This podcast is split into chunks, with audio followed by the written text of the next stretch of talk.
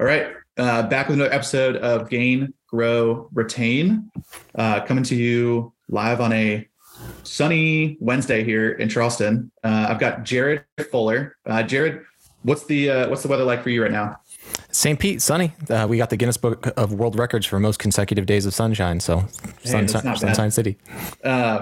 So Jared's the CEO of Partner Hacker, and um, if I had to describe Partner Hacker, at least how I've come across it, right, is um, you are creating um, uh, content, media. Um, you're just really trying to trying to create this ecosystem around partnerships and trying to get people to understand how they can uh, kind of work to a, a SaaS company's advantage. So, um, tell me, right or wrong, what else are you doing in there? Uh, give me give give the audience a little bit more of the explanation of what it actually is. Yeah. So, um, our mission is to build a world where everyone can win together. And uh, what what I find is like I just posted this video on LinkedIn that went um, pretty viral, and the, the title was "You Don't Own the Account." And wh- what do I mean by that? I mean that in 2022 and beyond, that there's so many people that think like, oh, I'm the AE or I'm the CSM. It's my account. It's my account. And it's like, no, that business has hundreds of other pre pre existing relationships. You don't actually own that account. So the reason why I started Partner Hacker was to help um, sales leaders, marketing leaders, success leaders how to work with the companies that are already doing business with your accounts, whether that's to drive a save or that's to drive retention or whatever it is. Um, 76% of world trade is indirect. Right. The last car you bought, the thing you did on Amazon, like you've gone to a grocery store, like 76% of all world trade is indirect. But yet in B2B SaaS, for whatever reason, we think partner, and it's like, no, we're going to lose control. And um, partnerships, you know, was kind of third rail, third wheel for B2B SaaS in a lot of ways, I think, for the past few years, except for the big dogs, HubSpot, Salesforce, you know, Shopify. Yeah. Uh, and now it's um, having a moment. That is um that's interesting that you just mentioned that though, right? You you kind of think about some of these um bigger players, right? And they've they've kind of welcomed these partnership idea uh, these partnerships into their ecosystem to say, hey, this is actually going to be a win-win at the end of the day, right? I can um, hopefully kind of bring in more business, so to speak, and then I've also got a partner I can rely on. And, if they know us, we know them, then it becomes even more of a harmonious relationship, um, you know, that we can actually rely upon. And so, do you feel like um, when you look at other B2B SaaS companies, maybe that are aren't at that stage, right? Those are the kind of the meccas. But if you start thinking about those um, SMB or mid market type of B2B SaaS companies, do you think it is just a, um, hey, we're going to lose control and therefore it's going to hurt the relationship? And that's kind of why they've taken this, you know, hey, let's kind of keep partners a little bit arm's length away. Well, I mean, I, I led success um, at a minute for uh, a company called Panda Docs. I was VP of Sales and BD, and then um, success. Um, I built a ProServe team. I built a um, you know CS team where we started to drive things like net retention. It wasn't just about you know save, churn, support. It was you know oh what's this wider success function, and what ends up happening is you quickly realize uh, is all of the stuff or junk that gets thrown from marketing into a self-serve funnel that's using the product and then they need help and then all of a sudden it becomes a big account or sales assisted and it's like the expectations were mismanaged the tldr is i'm fully aware of how often success teams are left to pick up the pieces that what happened upstream in the rest of the org and um, why? why why is that the case well the the median marketer like you know, a good marketer or the median account executive versus the median CSM, who, who makes the least amount of money of those three roles? My my experience, it's always the CSM. Yeah, probably. Right? Why is that? Well, it, you, actually, this is a problem. This is a big problem. You're going to take someone that's three years out of college, five years out of college, and then go put them in a room with you know some executive. If you're selling Martech, Sales Tech, Success Tech, like data, whatever it is, and they've never walked a mile in their customer's shoes. They're not Yeah. the expert. So you might have a kick-ass CSM that's been with you a couple years. You know, maybe they are a little bit more senior and they really understand the product. But let's say your end customer is a VP of marketing or a CMO. Have they ever been a CMO? No. Yeah. They don't know how to accomplish the change needed for that. So, what if, though, that VP of marketing is working with, let's say, an ABM agency, right? Where they have consultants that have been VPs of marketing and CMOs, and they're already doing business with that same account that you quote unquote own. Would it not behoove you to build that relationship and work with them to better Yeah. service your customer? And I've done this at two companies in a row, PandaDoc and Drift. Um, and then obviously the market leaders in every category, um, you know, do well to partner for customer success with service providers, consultants, tech companies, integrations, you name it. Yeah, it's um, it the the point rings so true though because the other um, the other aspect that I feel like I try and harp on a, a lot around customer success is that we spend too much time talking about our own products instead of the the challenges that the role is going through that we're working with, right? So, example you gave, hey, I'm working with a CMO, right? Like nine times out of ten, you're probably saying, oh, our product does X, Y, and Z, instead of like, hey, CMO, I know you have to go to board meeting. I know you're worrying about, hey, what's the what is ABM working? Is this yada yada? yada. What's what's next, right? Um, how can I help answer those questions too? That that becomes more of a relationship and a partnership that we can build upon too. Is that we're not talking about just our own product all the time, but like you said, that requires somebody who is a CSM that's been in the role before or has the capacity to um, go learn those types of things um, to some degree to be able to talk uh, about them and actually be in a room where you can uh, confidently, you know, kind of talk through those types of subjects and understand, hey, can we have some good suggestions here? And to your point, you know, what better person to do that than if you can go partner with somebody who's been there and done that, and they they've got some consulting services um, themselves. Yeah, and, and, it's not only just the the agency or the service side; it's also the tech side. I mean, uh, let's be real. In 2022, there is no tech product that I've ever utilized that sits in a silo. It's a part of some other workflow, right? Yeah. It's a part of some existing thing. So I don't care if it's on the tech infrastructure IT side, on the go to market side, or whatever side that it is. There is an existing set of people and processes and technologies that are already in place. How does your product smoothly interoperate with those, change or replace, and what does that mean for those people and processes? That's actually pretty hard. I mean, I, I designed, um, so I did this at uh, Drift, uh, Jeff, um, something called the Conversational Marketing Blueprint. Um, I was the global head of partnerships at Drift but I created the first blueprint for success for our customers. Why? Because I had to go and teach these agencies how to deal with this new form of marketing, which was chat and chatbots. Not just hi, how can I help you, but like, hey, IBM, we help other you know companies like XYZ with ABC, and then build a framework for how to do marketing automation and email through a chat conversation, how to drive more leads through chat. That had nothing to do with the product. It had yeah. nothing to do with the product. It had everything to do with how to write conversations and then how to integrate with Marketo, how to make this part of a campaign planning process. And guess what? Because that was a partner led initiative and I was working with some of the world's best marketers, there's over 50,000 people that have been conversational marketing certified that I built the, the backbone for. Yeah. Right. Like that's the difference is that it didn't come from the CS org. The CS org had been working on something for a year and a half. But then the partner team came in and said, Hey, I'm going to go work with my best partners to teach other partners how to do this. And then all of a sudden our CS team's taken the certification. And then my uh, VP of marketing, Mark Kilens, who built inbound uh, under HubSpot. Yep. He's like, let's turn this into a full, you know, conversational marketing course and certification. And that ended up driving a ton of customer success. Why? Because we didn't have the ego to think, no, we got this. It's ours. It's only ours. No, we partnered up. Yeah, and yeah. it's a much better outcome. I mean, we transformed an entire industry um, with you know hundreds of copycats now. there, um, yeah, and the, the point too, like the um, the point, right, is that you're the other point that I, I was taking away from that is the the ecosystem of like where your tool lives within. Um, I think a lot of times people live in this world where it's like, hey, let's just talk about how great our tool is, right? Hey, it's easy to implement. You can get it up and running quickly. Like, doesn't that sound so great? We don't want it to sound like it's hard to integrate with other uh, with the other tech stack, or where's the data going to live, or what types of decisions, what, what other types of business business decisions could you make with our uh, with our tool? Um, you don't want to talk about those things during the sales process because you think it's going to slow it down. But those are the types of things that again, I think to your point, those are the types of things that, you know, somebody who is purchasing a tool or a software is thinking about all the time. I think about, it, you know, we've got, I work in the marketing org here at Higher Logic and um, actually even take, take Gain Grow, Retain, for example, I have like seven or eight tools in our tech stack for Gain Grow Retain that all interconnect. I use Zapier. I've got, you know, analytics tools. I have a marketing system. I've got, you know, our community and I need all those things to actually integrate to integrate and talk to each other. Um, and, you know, not one of those, I, I purchased eight tools. Not one of those came to me and said, Hey, let me show you and let's think about how this all inter, you know, how this like works together. That would have been great, right? Or if there was a partner that would have done that, would have been awesome too. I mean, it, you know, talk about it, totally. I mean, you probably don't have the ACV spend on any of those things to justify if it's just for the podcast, right?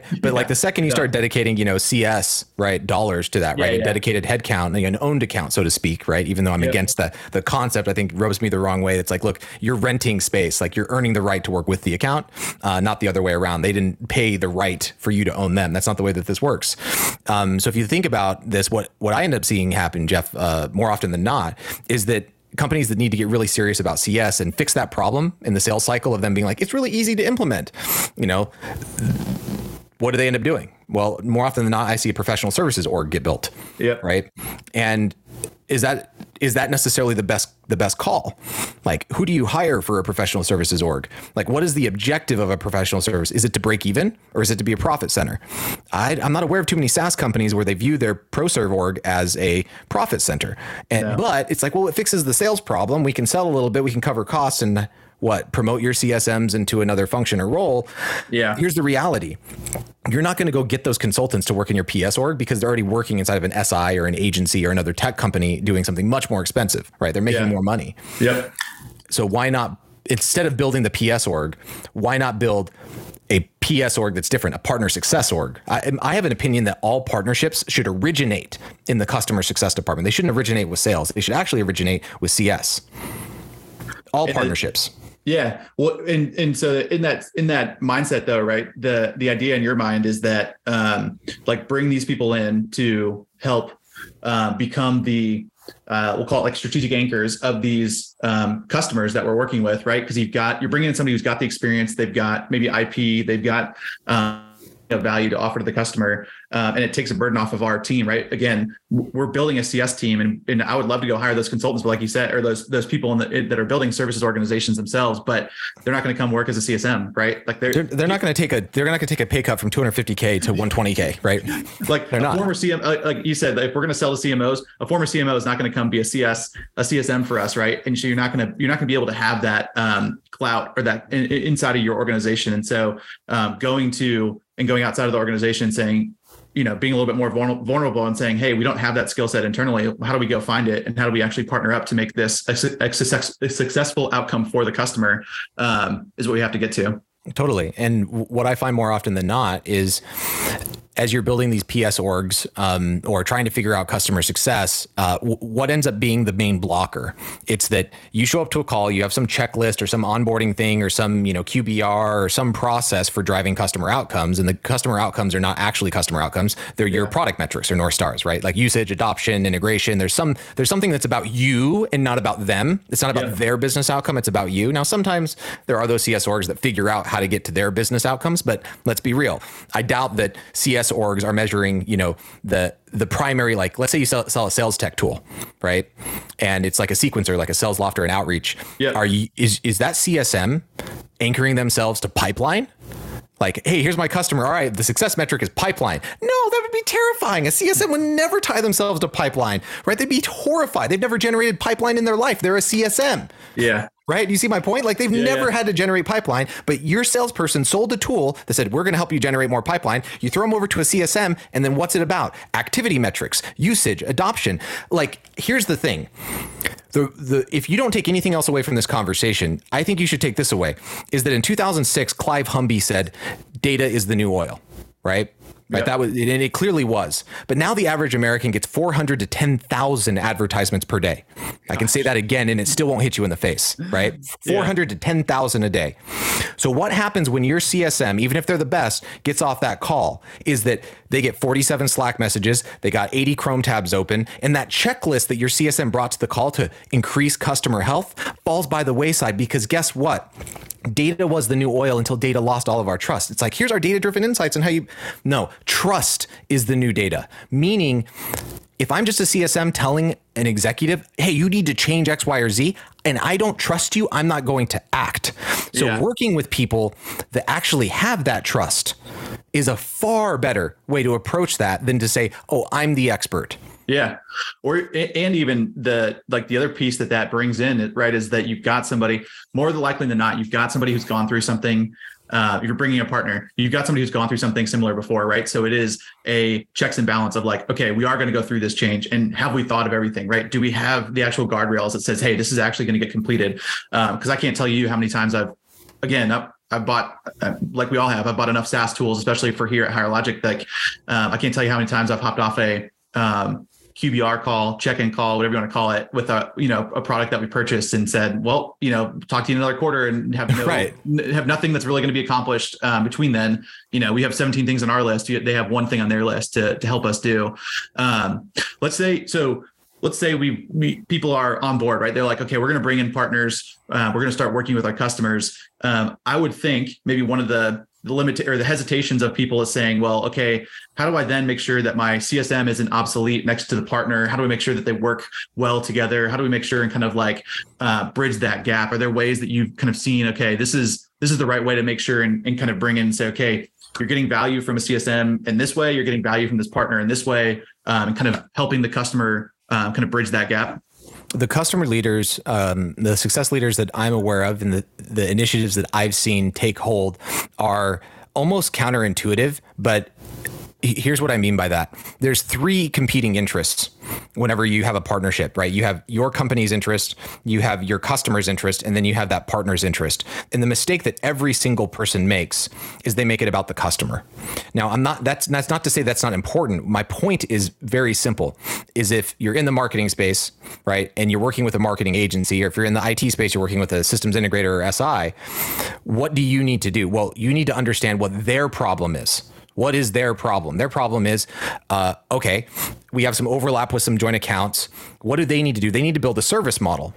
To yeah. what? What are they selling? They're selling the customer outcome, the very thing that I use in that sales example about how that CSM can't attach themselves to pipeline. Well, guess what? If you're working with a sales consultant, what are they attached to? Pipeline. Line. Yep. Right? Like their butts on the line for the thing that your customer actually wants. So what do you need to do? You actually need to help develop the service model for that company, right? The strategy, yes. the service, et cetera. So you need to lean into the problem and go like, I'll, give you a great example. Um, typically, there's something like a blueprint. So I mentioned the Drift Conversational Marketing Blueprint. That's yep. your way of doing things, right? So that's your belief, your philosophy, yep. like the strategy. And then the next simple thing is something like a maturity model, right? Five phases of maturity. And then instead of trying to teach that to your customers, you work on that with your agencies or your SIs, your the, the people that you're working with. So I did this at Drift again. I produced the revenue acceleration maturity model. There's five phases. I produced it with LeadMD. They were Marketo's number one partner of all time. They did like 3,000 Marketo implementations. Now, do you think our maturity model was better or worse because I worked with LeadMD? Way better. Yeah. Way better. Right. And that allowed us to start anchoring conversations that actually mattered to agencies and actually drive better customer outcomes. Then guess what that agency can do? They can go, hey, this blueprint, this maturity model, I got a new line of business here and I can I have an entry point. So then you, what you try to do is you try to productize or package those services with them, yep. um, and then it goes into certification and training and enablement. And that's why I think partnerships need to originate there. Is partner success is company success is customer success. But if yeah. you don't prioritize the partner one, which is actually the hardest, right? Eat the frog for breakfast. It is the hardest because the partners are beholden to your customers' outcomes. You, as much as you think you are, you're not. Yeah. It's the the other point that um, I've seen before and kind of like I think holds true in this in this aspect is the the more that you can share, hey, here's our philosophy, here's how we believe things, here's how we're going to implement, right? Then you actually get the partners also thinking and saying, okay, well, um, you know, you really got to be thinking about this step in here. And then also here's where I would find myself inserting, you know, here's where I could get inserted. And so then it starts to, they start to envision themselves being inserted into that process of saying, oh, okay, once they're going through implementation, you know, I could easily step in here. And then now you've also got a blueprint going back to your CS team to say, hey, if you find yourself going through these moments, right? Hey, here's a great moment where we might be able to introduce a partner and you know, here's how we can position that. But you also find the partner then actually helping lead you and saying, hey, um, here's where I think I could get be inserted. These are the types of projects that I want. You know, this is the type of ICP that kind of fits with the partner or not. But I think you start seeing that when you start opening up the kimono a little bit to say, hey, here's what our process looks like. Here's how we're doing this. And I think there's a lot, a lot of people out there that you know don't want to do that with partners that you know what if a partner works with a competitor are they going to tell our secrets here's what i would say they haven't tried that's yeah. what i would say I, I, I would challenge anyone that's like oh you know i can't like we don't want to do that it, look you haven't committed you haven't tried and why because it's hard this is hard work. But look, if you want to be this the change agent that the board goes, holy cow, we drove better customer outcomes than anyone. I yeah. mean, the, the things that we can talk about are things like fully integrated solutions, like the number of integrations, right? The things we can talk about is tying yourself to customer outcomes. The things that we can talk about is partners that not only drive health and retention, but also growth. And then guess what? You also become your BFF to your sales leader because fully enabled partners that make money and help their customers, what do they do? They bring you leads. Now, this is the problem of why CS teams don't typically like partners, is because they typically originate in sales, right? Yep. And what that means, you have these partners that are disenfranchised because you have some, you know, AE or partner manager being like, "Hey, give me leads, give me leads, give me leads." Then they go out and try to close it, and the partners really doesn't have a model to make the customer successful. They just had a relationship. Yeah. So the CSM doesn't know what the partners. Hey, there's a partner in this account, and it's like, well, yeah, technically, but well, what are they doing? Well, they just have a relationship. They're not actually doing anything related to your product or service, and that's why I think it's so important that partnerships originate in success. Is that if you can make your partner successful to help your customers, then that's going to impact the rest of the business. And when you think about too, like the um, the other thing that I've I've noticed um, and something that we're we're trying to to get better at too is also just keeping um, partners close to us about we'll call it product updates. We'll call it um, you know features that are coming down the pipeline trying to get some uh, kind of discovery to help us you know think about what's the future look like.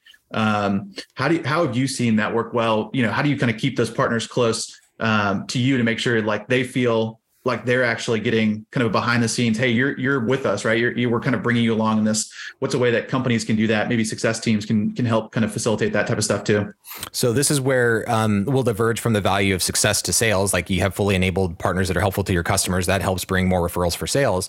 Um, if you have fully enabled successful customers via partners guess what it also enables? It enables marketing right? So like yeah. what's better than a case study about a customer? It's a case study about a customer where a partner helped them right? Because then in that situation you really do get to talk about customer outcomes. Um, so one of the core principles of partnerships that I, I truly believe is make your partners famous right? Like herald them whenever they help people. It creates FOMO, it creates a whole bunch of different things. And then yeah. your best partners, the ones that are committed to you because you're making them famous, they're helping customers. It's very easy to slot that into any kind of customer advisory board, right? And or um, partner advisory board, what have you. Like get the yeah. experts of the space that are committed to you know the category that you're you know trying to append or, or change, and um, bring them into an advisory position, and then make sure that you know like. Here's the thing I'll tell you a story about Salesforce and Mark Benioff. So, uh, one of my good friends is a gentleman named Bobby Napiltonia. Bobby was the SVP of partnerships directly under Benioff in 2003, 2004. So, IPO, App Exchange launch, Salesforce's, uh, you know, massive trillion dollar ecosystem of thousands and thousands of consultants and partners, right? Yeah everything changed whenever Bobby was maniacal, unrelenting to Benioff that said at sales kickoff this year, Benioff in front of the entire company, partners better be a top three priority or I'm out.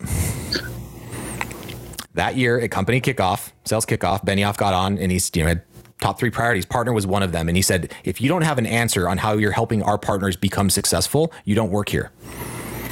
My point is is that this is not a 1%, a 2%, a 3% project. This is a third of your time. This better be a top 3 priority for you in success or it's never going to happen. So like the advisory board things are interesting, but they're not a panacea, right? Like yeah. creating this uh, body of work that it might include a blueprint, a methodology, uh, a, a, services framework, a monetization method. Like, um, I created this project at Drift called Pirate Island. Pirate Island. Jared, what the heck are you talking about? What the hell is Pirate Island? Well, the thing about Pirate Island is you can only make it to Pirate Island if you've already been there. What does that mean? That means that the services that we were helping our agencies build, we had to take them there. Like we had to go into accounts together, right? Like we actually got to a place, Jeff, where we were doing outsourced pro serve to our partners. We had Shift Paradigm delivering PS that our sales team sold right? Yeah. Which is is not that crazy, but for a lot of companies, they'd be like, "What?" Well, we had to do ten accounts co-delivered, co-delivered together. Yeah. Before we were comfortable with them.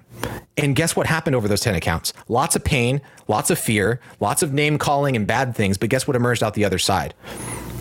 Amazing, incredible results, right? They ended up certifying 10 other people on drift and conversational marketing, right? We ended up doubling the size of our PS team in effectively three months. Wow. For no cost, mind you, yeah, right? You're the CS Jeff, are CS leaders out there right now a bit pressured under budget? Yeah, they are. That's a good. This is how you. This is how you scale that headcount. So go get two really badass people, a bat, the one of the most best consultants from your industry, and turn them into like a delivery consultant, right? Yeah. So like I love that like partner PDC, partner delivery consultant and partner training consultant. I love these two things. These are two roles that I think can give you 10 or 20x more um, or like 10 to 20 more like headcount vis-a-vis partners. That partner training consultant is for partner onboarding. Uh, I'll give you an example. Let's say a CSM inherits an account and you're listening for words like agency, SI, integrator, whatever, and you yep. find out there is an agency that's working with your account, but they're not working with you, your tech company or your CSM. Yep. That that's that's a problem. That's actually not a good thing. That's a problem because they might kick you out. Yeah. right? They, they, they, what are they saying about you when you're not there? So yeah. what you do is you get your partner team to like, hey, like you flag that in Gong, so that's a good uh, hack. Like flag yeah. that in Gong, listen for those keywords, and then once you know you have the conversation about partnering, how you could help, then that partner training consultant is there to like make sure they understand your product, the use cases, blah blah blah. And if they become a partner, then that delivery consultant sits in any implementation or service work alongside the CSM and the partner right? So like they're they're the ones there to certify in the first you know three, five, ten, whatever benchmarks you have, and they actually are highly paid, right? They, you are bringing in a consultant that really knows their stuff, but what do you get out of that? Well, shoot, a delivery consultant can really bring up to speed agencies, SIs, whatever, way faster than just a CSM. So that, that's how I tend to think about it. Is this needs to be 33% of your mind share, and you need to get really strategic about how you're competing in this world for people's attention and helping partners build a better business, helping them with delivery, um, and building those models. It's it's a transformation. Yeah, it's, it's a lot of work. The it, the other thing, like you said, though, the other like the the aspects of what you mentioned too, right? Is that this this actually creates a flywheel, um, which people talk about all the time. You want to create a flywheel, right? You kind of hear um, HubSpot talk about this now. Like um, their their early fly flywheel was focusing on SEO, right? Hey, we want win SEO, then it kind of moves to this other things, and it all kind of starts building, right? You have a good partner. You already talked about some of these things, but you you uh, work with a great partner.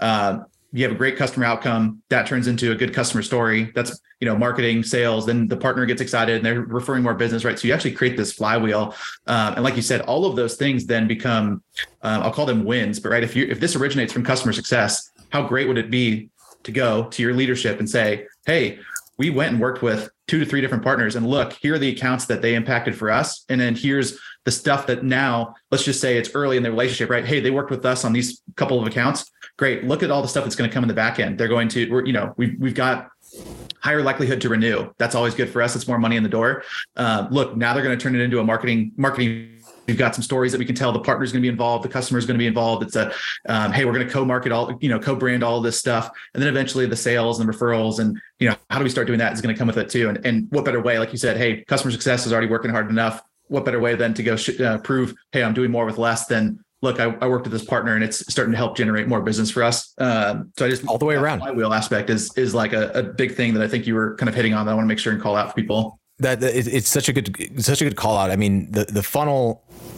you know, it's an hourglass, it's whatever it is, like it stops at CS. Like, no, like it just doesn't work. The flywheel is a great way to think about that because, I mean, at, its most foundational level, all returns in life, whether in health, knowledge, wealth, business, relationships, come from something that is very simple. It's called compound interest, meaning that any single activity can give you leverage. And if you're in a sales mindset where it's about the transaction, there's no compounding interest. If you're a seller, can you call someone that you sold six years ago? And be like, hey, buddy, what's up? And like have that relationship. No, you can't. No one does that. Mm. It's same thing for success, right? But if there's a partnership there where you're actually partnering with them, there's long-term benefits. I'll give you a couple examples that you just talked about. Let's say you have a company annual event or like a virtual one, whatever it is. You can go do that event alone right? Just your company and you and your customers and try to bring them to it. Or you can do that with your top tech partners and your top service partners. And guess what? The CAC for that event just went down by a multiple. Yeah. Right. Instead of you driving a thousand people, you can drive six, 7,000 for one seventh the cost. Like that's what it means. And then all of a sudden, your partners start doing things like this. I had a partner that um, uh, was a services partner. It's called uh, MarketLinc. They specifically help with outsourced staffing and chatting for uh, you know chat platforms, right? So you could have like a virtual agent there. Yeah. Well, the bots were disrupting their business model, right? Because bots can kind of you know take some of that load off. So what they did is they built their own proprietary tech that fixed a, a problem, um, what they called Lift.ai. Well, all of a sudden, I have a services partner that's also a tech partner that's now marketing their solution solely for Drift. And we brought in multiple enterprise accounts. And then all of a sudden, my CSMs go, MarketLinc really knows how to solve this problem. And they're bringing him in. It's that, what I just talked to you about, compound interest, that flywheel effect. Us being committed to that changed sales, it changed marketing, it changed our product. We did so much from that one account where CSMs know who to call. Yeah, it's it's a fun it's a it's a mindset shift. Um, but if you look at every single category leader, That's what they have. They have an ecosystem of partners and, and uh, nodes of trust. The other um, the other thing that I wrote down that I, I wanted to uh, kind of make sure and emphasize as well that I think is a a huge win out of like how do we work well with partners and stuff is um, you've kind of mentioned this idea of trust, right? And and you start thinking about um, people are becoming more um, uh, akin to marketing tricks and hacks of the last we'll call it like 10 years right? They're they're, they're kind of understanding okay um, you know g2 reviews are great but those are also the happy people uh, right? They, they kind of know all these things that you're doing. Um, but so what they're looking for right is okay who can i inherently trust and how do i know uh, that i can trust you know these types of companies? What better way than to know oh this industry expert that i've been following for a long time. Wow i'm seeing their content. I'm seeing you know uh, I'm seeing Jared's content on this other person's on this website for this tech company, right? Or vice versa. I'm starting to see these cross promotions of this content back and forth. And maybe it's uh, starts with blog articles, but then maybe it's methodologies, maybe it's frameworks and, and free tools and templates that people are giving out. But that stuff also compounds over time as well, where you start saying, oh, I've, I've now started to associate and see these names together that inherently I trusted Jared because he was an industry expert. I followed him on LinkedIn for five years. But now I've, I've started to build a trust without even really knowing it for this tech company that he works with. And, you know, he might work with a couple, but now I've got a little bit more of a shortened list. Right now, my RFP goes from 20 companies to five because I know Jared, Jared and I know he works with X, Y, and Z.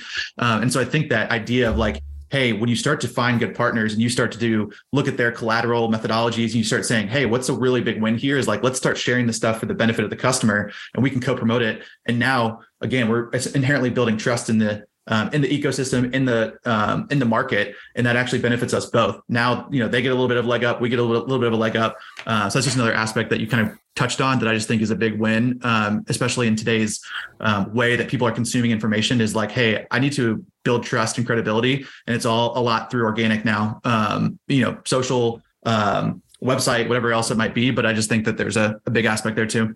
It's it's massive. You see, you mentioned G2 Crowd um, if you've bought anything online recently as a consumer, as whatever, uh, at any review site, what does every single review have? It's 4.7 stars. If it's 4.9, it's fake. If it's 4.5, there must be something wrong. Have you noticed that? I mean, it's everywhere. Yeah, Everything's 4.7 uh, yeah. stars, right? Yeah. It's like um, the, first, the first thing when I go to Amazon, right, is I look at it and I'm like, this is weird. Everyone's like a four and a half or 4.7. Like, why? Is everything's 4.7. Um, we don't really trust reviews anymore because we don't know who they are and everyone's playing that game. Like, uh, there's the, everything is a game and the game gets gamed right? So every channel dries up, everything changes, and I think that's what we need to recognize is that how people make purchasing decisions or you know implementation or you know save decisions, like should we really keep this? There's another competitor. Should we go over here? Is they don't go to the review sites. What they do is they go to people that they trust, that are experts, that are like them. And the problem with customer success is that more often than not, your CSMs are not like your customers they're not going to go to your CSMs. They're not going to go to your cut. You're not, no matter, even if you run the best CS org in the world, it's highly unlikely that in a decision where a CMO or a CRO or a CPO or a CTO, name any of them, goes, "Hey, I got I got this current platform. I'm evaluating this other thing because it's cheaper, it's better, it's faster, whatever thing that might have influenced them to think even that way. Are they going to ask your CSM that? Or are they going to ask someone that they trust? They're going to ask someone that they trust. They're going to go to their community, right? So you better be in that watering hole where your community is. Well, guess what? As a vendor, your CSMs probably aren't going to be there. But guess who can be? Your partners. Yeah. That's the uh, I like the. I was about to. say, If you didn't plug community, I was about to because I was going to say that's that. That is the like number one thing that I'm especially um, I've been seeing these days. Right, is that you it, it, happens in two ways. I've got a confidant of five to ten people that I've just built an inherent trust with over like ten years, and I have in a uh, I have them in a LinkedIn group or on an email thread, and I'll just shoot a message. Hey, have you used this product? You know, what's your experience? Or you go to communities that are being built um, right now, and you can ask you know somebody that you know is in your target demographic because you're in these specific communities. I'm in community for um, B2B SaaS marketing leaders. I'm in a community for this, right? And you start to inherently know, oh, okay, these are the people like me. I'm gonna go ask them um, before I get. I'll give you. I'll give you a perfect example. There's a community called Modern Sales Pros. It's been around forever. Yeah. Um, it's a Google group, like meaning it's an email listserv. It's old school, right? Like it's oh, not yeah. even fancy. Um, and I was in the purchasing decision for like an Insight Squared or a Clari, which is like a forecasting tool, right? Um, so I email uh, MSP and I say, hey, I heard a lot of people are switching from um, Insight Squared to Clari. Taft Love, who's a sales ops consultant that I really trust Um, he's really, really good. Was like, no, you got to go with Clari. And in fact, I'll help you out with it. I'm like, oh, thank God.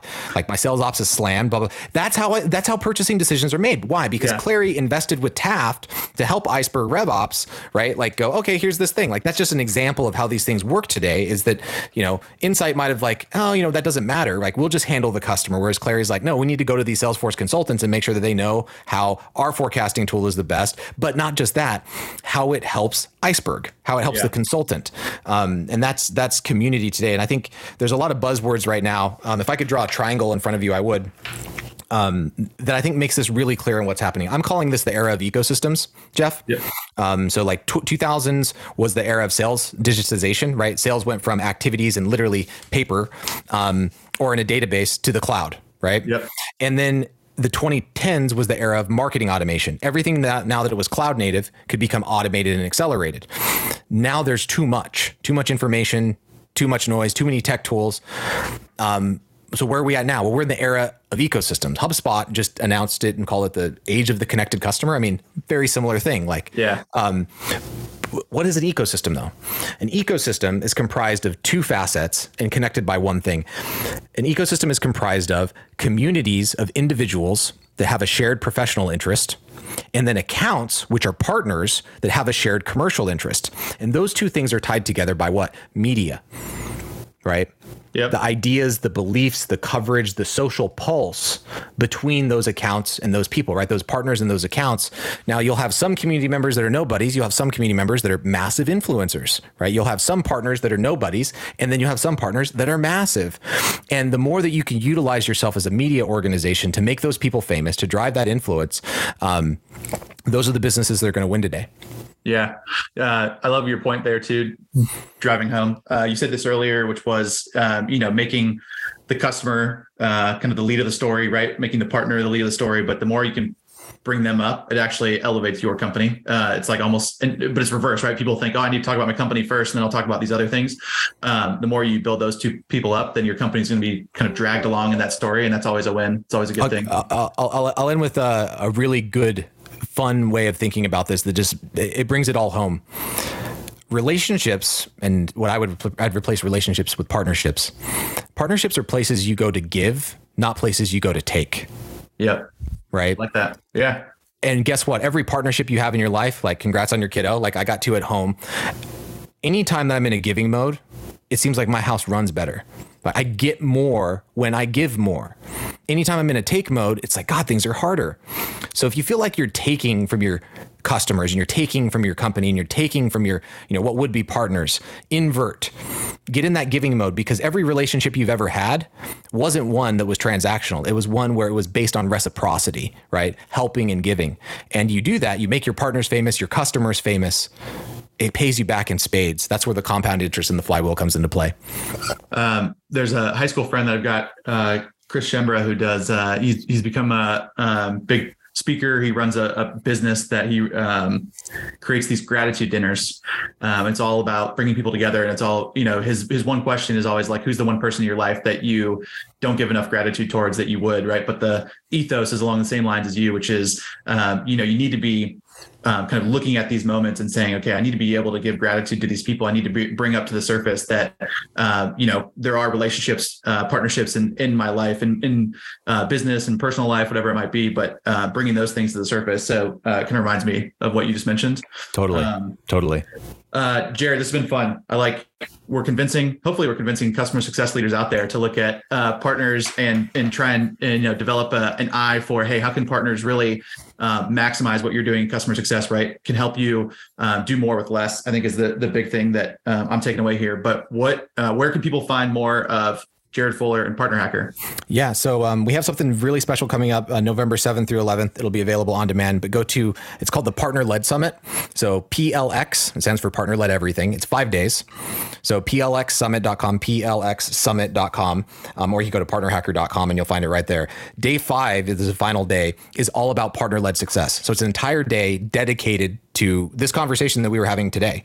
um, which there isn't anything. Part of the problem, actually, Jeff, to go back tying this all together, why are customer success leaders reticent or skeptical or let's just say too busy to make this a priority? It's because there's literally no content out there on how to do this. That's why I started Partner Hacker. I, I love customer success as a function. I think it's not even a department; it's the entire company. And um, I created this day, and we have uh, you know your uh, counterpart um, GGR, um, you know OG as well. Jay Nathan speaking on that day. Um, some amazing, amazing success people um, that have done thousands of co you know implementations and co deliveries. So uh, check out partnerhacker.com. PLX Summit. It's 100 percent free. Um, it's all virtual and online. and look forward to building a lot more of this watering hole between success professionals and partner professionals. I love that. Yeah, we're going to try and contribute to that as well. Um, this has been fun. I appreciate the time, Jared, and uh, we'll make sure and link to everything that you just mentioned in the uh, in the show notes as well, so people can easily get to it. Awesome. Appreciate it, Jeff. All righty. We'll see you soon. All right.